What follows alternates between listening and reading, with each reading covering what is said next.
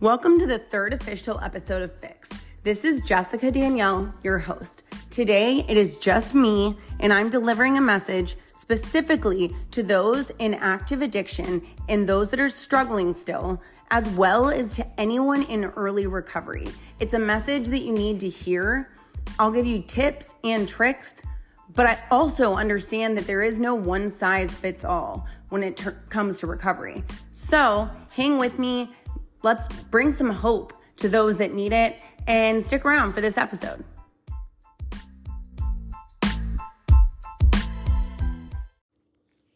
Okay, guys, so I'm to dive right into this. Um, first and foremost, if you are still battling an addiction, there is hope, okay? Um, you may feel hopeless and helpless and not even believe that it's possible to get your life back. Um, but I am here today to tell you that you can. And if you want it bad enough, you really, really can do it. Um, there are so many people in the recovery field and others that have been through it. There's, I mean, you have a huge community, and we're so lucky with social media and whatnot that you can connect with people that really genuinely care and want to help anyone struggling. I'm one of those people. I have tons of friends that, you know, also are in that category. If you need help, feel free, please reach out to any of us um, and let us know. And we will do our best to help you in any way that we can. Okay. That's first. Um, Second is to everyone in early recovery. So, one thing in my with my personal experience, I guess I just like thought that getting sober was going to be the the hard part, right? Like it sucks. And withdrawing sucks. It's shitty and it's terrible. Ew. Um, but once you get through that, you I kind of like I guess I was just I don't know, my brain was like a fried egg. I don't know. I really thought that I was going to be riding down easy street for like, you know, thought after I got clean, cool, easy street. This will be easy. I can go back to life easily. Okay. Getting sober does not mean life gets easier. Okay, I'm going to say it again. Getting sober does not mean that life gets easier. Okay? Now, with that being said, what I want you to know is that by getting sober, you are now equipped or better equipped to handle the problems and trials that will come before you. Okay? That's if you were high, you would not be able to handle like think about trying to go through probation still using, right? So many people do it. It's a story for everyone. It was a story for me you know, always like worrying about UAs and like I used to get hair follicles. Oh my god, it was it was literally impossible to do probation while still using. Okay, let's go to the other side of things, right? Say that you get sober. Okay, in my experience, I had to do a cleanup a cleanup tour, I call it, because I had multiple states, multiple felonies, um, and it that was awful. Okay, um, but let me tell you how easy it is to get through probation when you're doing the right thing. It is so much easier. Now, do they make things hard? Yes. Like if you don't have a car, you know, getting places, getting to all these meetings and things that you have to be to. Yes, that's hard. I used to walk um, literally miles with my baby to the drug patch place. Luckily, it was close enough for walking distance because I didn't have a car yet. But I did it, never missed. I would have taken a bus. I would have done whatever I had to do to get there. And you can too. So don't let some trial that comes before you make you go back to using because I promise it's only going to create more problems for you. Now, this may all seem like, oh, yeah, duh. But really, though, you're going to be hit with things when you first get sober and you're finally going to have to face these things with real emotions, not, you know, emotions hidden behind, you know, heroin or fentanyl or whatever substance it is. You have to feel these things. And that's okay. It's okay to feel that. I was like a total nut job, um, in my opinion, for almost like I really didn't feel like myself again. For it took me two years. And I know they say that they're like, oh yeah, it takes your brain two years. It really did in my case. That that was my experience. Um, I felt like my brain wasn't connecting with my mouth. I felt like like I would not be able to properly speak. It, it really bothered me because I've always been pretty um like vocab oriented and I had good terminology, good words, good vocabulary growing up. Um, and I could not think of words while I was talking. And it, it was really weird, but it was like my brain wasn't connecting. And it used to really bother me. And it used to give me massive social anxiety, massive anxiety, because I thought everyone, I just felt like everyone knew that I was uncomfortable in my own skin. And I felt like everyone was looking at me all the time. And I don't really, looking back, I'm like, they probably had no idea. And it was my mind making it so much worse. But I just want you to know that you're, if you are sober, you are more equipped to handle the stresses that life throws at you. Okay. End of story. Probation. Do you know how e- I got off a year and a half early from probation? The courts, because I like was doing so well, literally, like when they saw, you know, when I was walking the walk, right? I had all my paperwork, my documentation, this, that, the other. Never failed a drug test, never missed a meeting, never, never did anything wrong. So when it came down to it and I got to apply to get off early or when a court in a different state had the option to terminate my probation and let it go, they all granted it. And yes, granted, it took time. Um, I'm almost four years sober and it, and I got off of probation last December. So, I mean, it, it took time, but you can do it if you're sober. Okay. So don't, do not give up. Don't let one hurdle stop you. I promise you, if you can just get over that one hurdle, whatever it is, you can keep going. And then every day gets a little bit easier. Every day you're going to feel more like yourself than you did the day before. I promise, I promise, I promise. I've been there and I've done it. My husband has. I know a ton of people that have, but you have to be willing to feel the uncomfortable things that we all, you know, hid behind with pills or our addiction previously. Okay, guys, so I'm going to give you a few examples of some of the trials that I faced immediately upon getting sober. Okay. Um, for one, my family had written me off. I really did have to walk the walk for a while. Like I had to go to rehab, um, complete it. I think it was like six months maybe before they I finally saw them um, six months after rehab. So I, and I was in California. I was away from my family. My husband's family, they waited a little bit to speak with us as well. Um, we were really alone in a new place.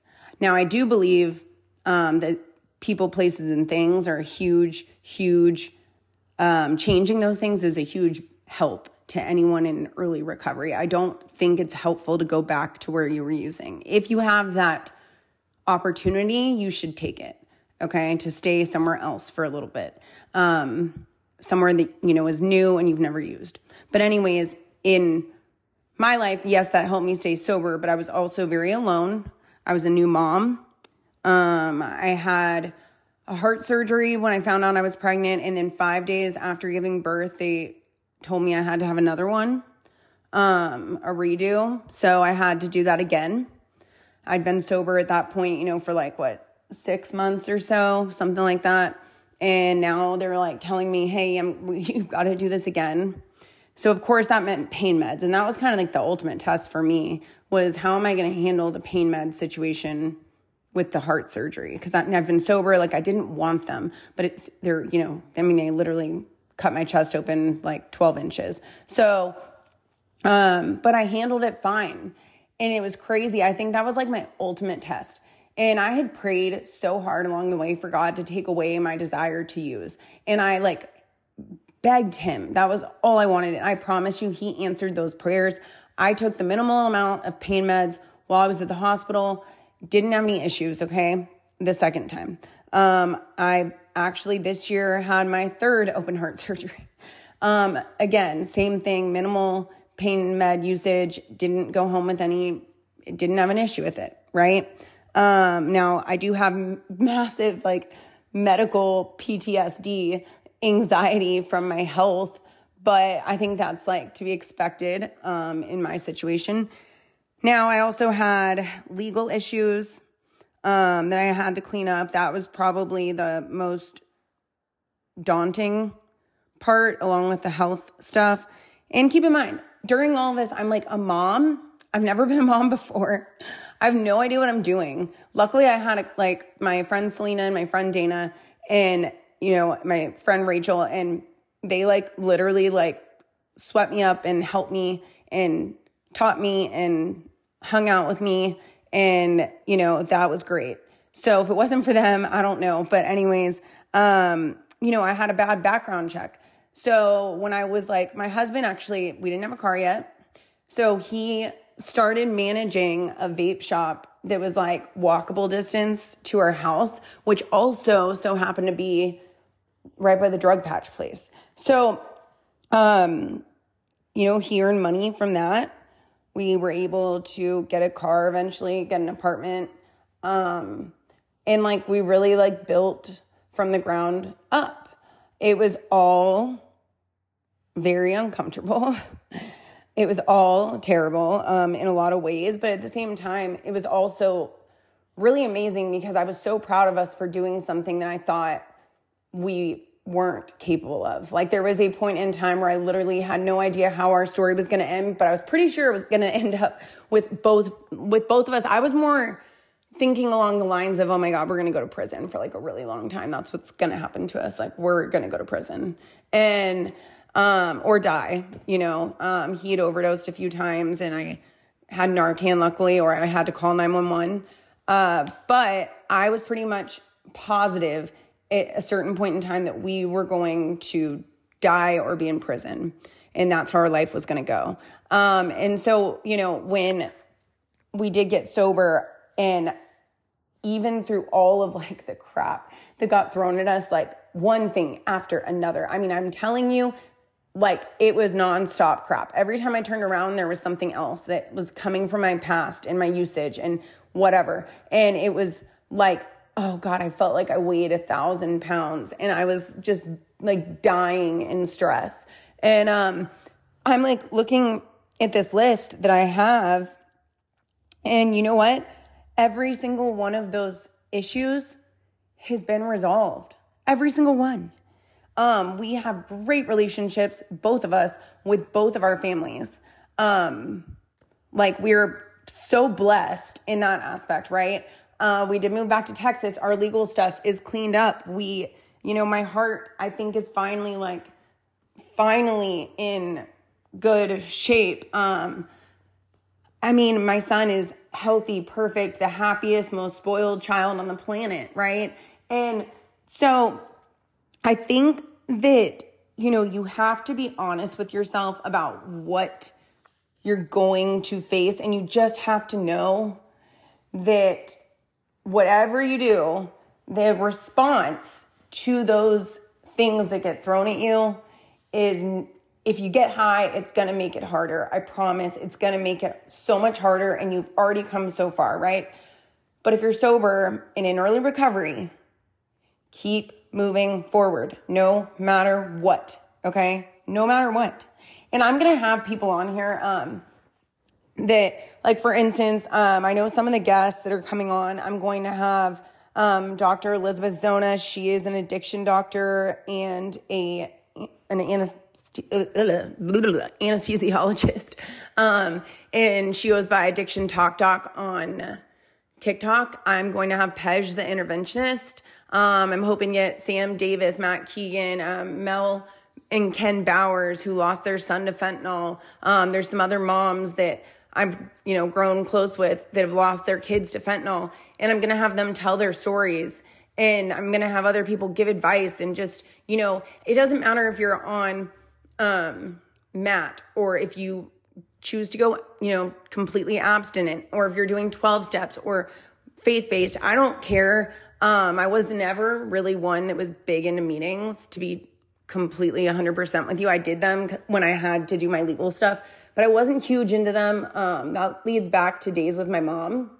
Um, but I always told myself this if I learn one thing from one person in a meeting, or if I hear one story that resonates with me, and or if I see someone and I know, like, oh my God, that person did it. Oh, shoot, like I can too. Like, so even if you know you're not a meeting person, but you have to go for something, try to take one thing that one person says from every meeting. If you can get one little thing from every meeting, that's my best advice. Okay. Listen, learn from these people. If you, I used to look at meetings and see people that have been sober now about the time, you know, like three years, two, a year, two years, three years. I mean, there was, I couldn't even stay sober for like 12 hours. So, I mean, to me, that was like so incredible. And here I sit almost four years later and I'm one of those people, right? And so, um, it can be done. It really, really can. And I guess that's my message. Like, I want you to feel the hope. Um, I want your families, like, you know, our families chose to uh, not speak with us during our addiction. And, and honestly, I agree with that. And I don't, I feel no ill will towards them because of it. I have siblings, I have other people that needed protection from my addiction. I'm actually really glad that they didn't see and witness a lot of it. Um, but if you're a family member of someone that's in active addiction, just know that there's hope and know that there's no such thing as a lost cause. Um, it's just you got to let them experience whatever it is they're experiencing, and then hopefully something clicks. Now, I know that fentanyl is also changing the game because it makes things a lot scarier, right? Um, you never really know what you're getting. A lot of young kids experimenting or dying. Uh, addicts are now actively seeking out fentanyl because there's not really heroin anymore. It's all fentanyl. Um, so I know it it's changed the game a bit, and now you're probably more concerned about them dying than you know them just being on the street and whatnot.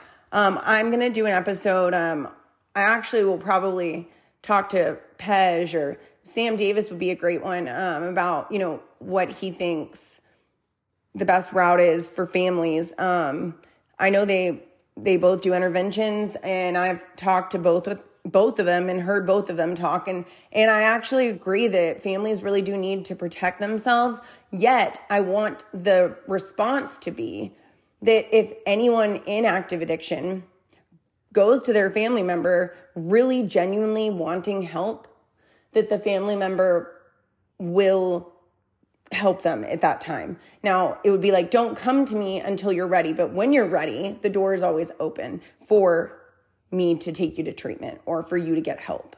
Okay. That would be my message in that stance. Um,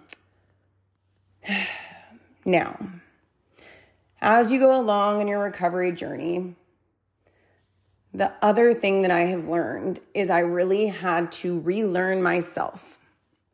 Okay. What does that mean?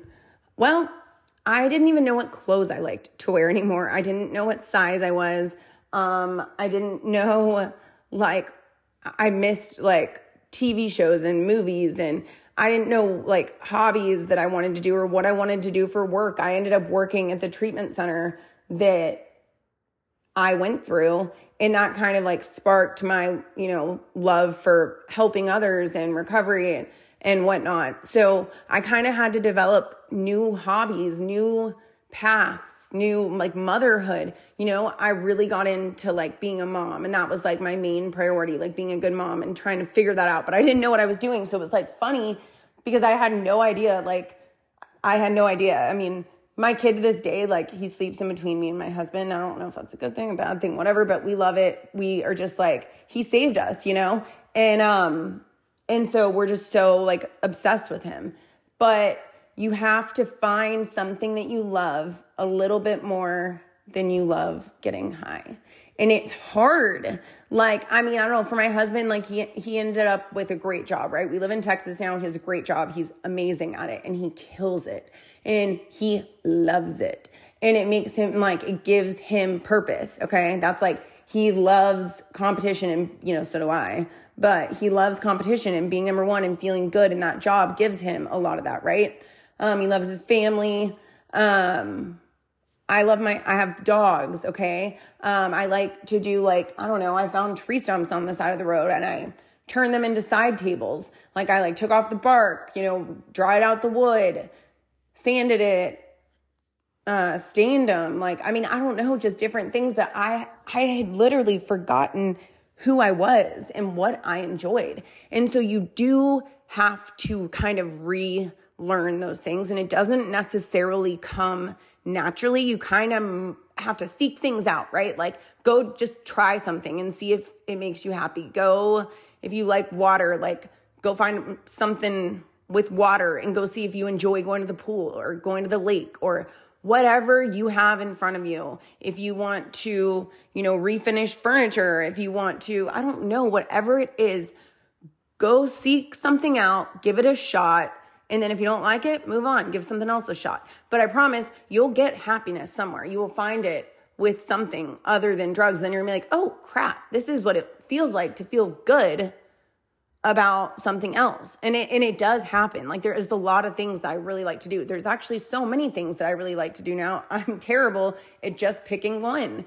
Um, but it, it takes a long time, guys. And like, and you know, you see all these people on social media and they look so happy. And just remember that, yes, like while we're filming things on social media, I mean, throughout my heart surgery this year, you, if you followed me on Operation Opiate on my TikTok page, then you would know I really did show you like the moment that I found out I was getting the third one, I had like a total breakdown. Um, the next day, I kind of vlogged my hospital stay, which ended up being like for months and months. um, it was terrible.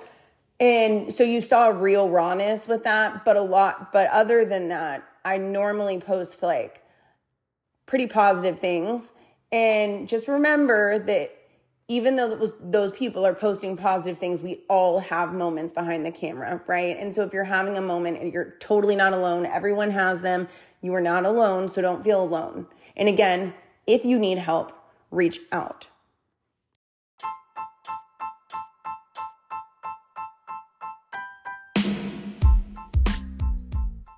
Okay, guys, I'm going to leave you with one final one final lesson, okay?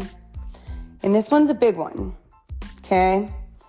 But the lesson is this as you go through getting sober, as you go through recovery, whatever your recovery looks like, whether it's working the 12 steps, different programs, treatment, but you work on yourself, hopefully. Hopefully, you're self evaluating, you're trying to fix, you know, the flaws that kind of created your desire for addiction in the first place. You're looking internally, right, as you go through recovery.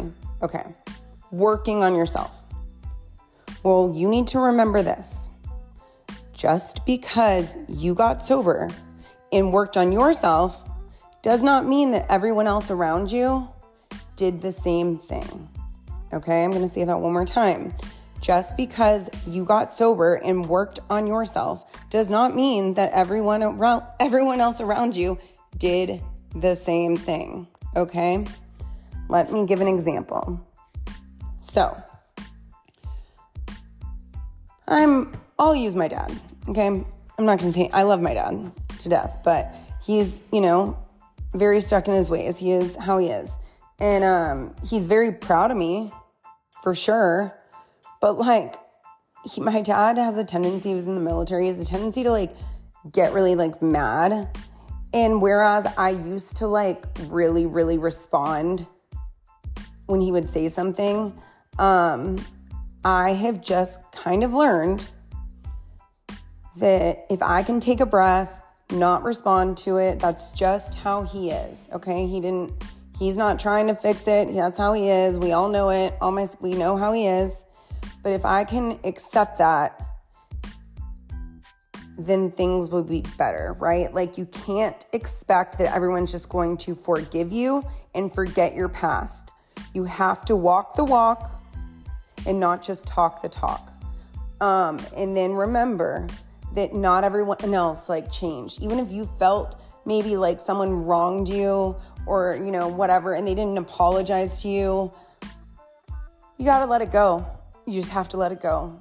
You do your amends and you do those for yourself, and hopefully it helps the person that you're making amends with, and hopefully they see the change in you. But if they don't apologize for any sort of behavior that maybe you felt they should, who cares? It doesn't matter. The past is the past. We can't go back. God put two eyes in the front of our head so that we can look forward and not backwards. Okay? So, with that being said, just remember that just because, you know, you have changed, you can't expect it from everyone else, but you can you can choose how to respond to different situations and you can respond differently. And there is nothing that shows more growth than your emotional responses, in my opinion. Um, and, you know, where maybe you used to run and drugs were your way of coping, um, or if you would scream back, or if you would punch walls, or whatever it is, if you can show changes in your response and the way that you handle situations, people will like start to notice. And you don't need to talk about it. I mean, people just should notice. You don't need to apologize over and over and over again. That was something that i kind of did for a long time. I've told myself now that if i've apologized to the people that need apologies. They know that i'm genuine about it. They should know at this point. Um, i'm making it my mission to not apologize for my past anymore because it's not it doesn't my my past is the past. If i trust me I, there's certain things i would change. If i hurt anyone of course i would go back and change it. But then again uh, everything that i did led me to where i am right at this exact moment in time. And i believe that i'm a better person than i was years ago years ago i was such a selfish bitchy person prior to my addiction i do not feel that i'm selfish and bitchy i would not use those I mean, okay, maybe a little bit bitchy sometimes, but I mean, I would not really use those adjectives to describe me today. Um, if anything, I'm definitely more on the selfless side, the giving side, the helping side. I never would have thought that I would have been like that. And had I not gone through what I went through, I don't think I would be who I am today. And today I can stand and look in the mirror and feel good about that. And that's what I want you guys to know there is hope. There is no such thing as a lost cause. And I hope that today, at least you got a couple of like tips, or you know that, you know, if like I felt like I was going through mountains, like peaks, valleys, peaks, valleys, like up, down, up, down. And you know what? There's, I know life's not gonna like, it's still gonna happen. There's gonna be something else, like there always is, but I can handle it and I can handle it sober. And so can you. So that's my message today, guys. And thank you so much for hanging with me on the third episode of Fixed. Um, due to the holidays and stuff, I don't know exactly who's to be on when. Um, it'll probably be Pej up next, or maybe um, Melody Bowers. Um, both are amazing. Oh, even um, I know Elizabeth, Dr. Elizabeth Zona. Um, she'll be on in November, hopefully, sometime. So I have really good guests coming up. You're not going to want to miss them. I'm trying to figure out how to get this podcast onto other things other than Spotify. So I really want that set up before I have these like amazing guests on. But keep listening and please, even if you took one tiny thing from this, I hope it gave you some hope and strength. And, you know, please reach out. Uh, under TikTok, I go by Operation Opiate. That's my Instagram page as well and I will put that in the description. I know in the last episode, Dana put her cell phone number, so that's in the description. I can hook you up with lots of people who are willing to help. So please ask for help if you need it. Okay, there's lots of help. Do not feel ashamed, do not feel stigmatized. I know it's the loneliest place to be. You are not alone, and we will help you. So, thank you guys so much, and thank you for listening to Fixed.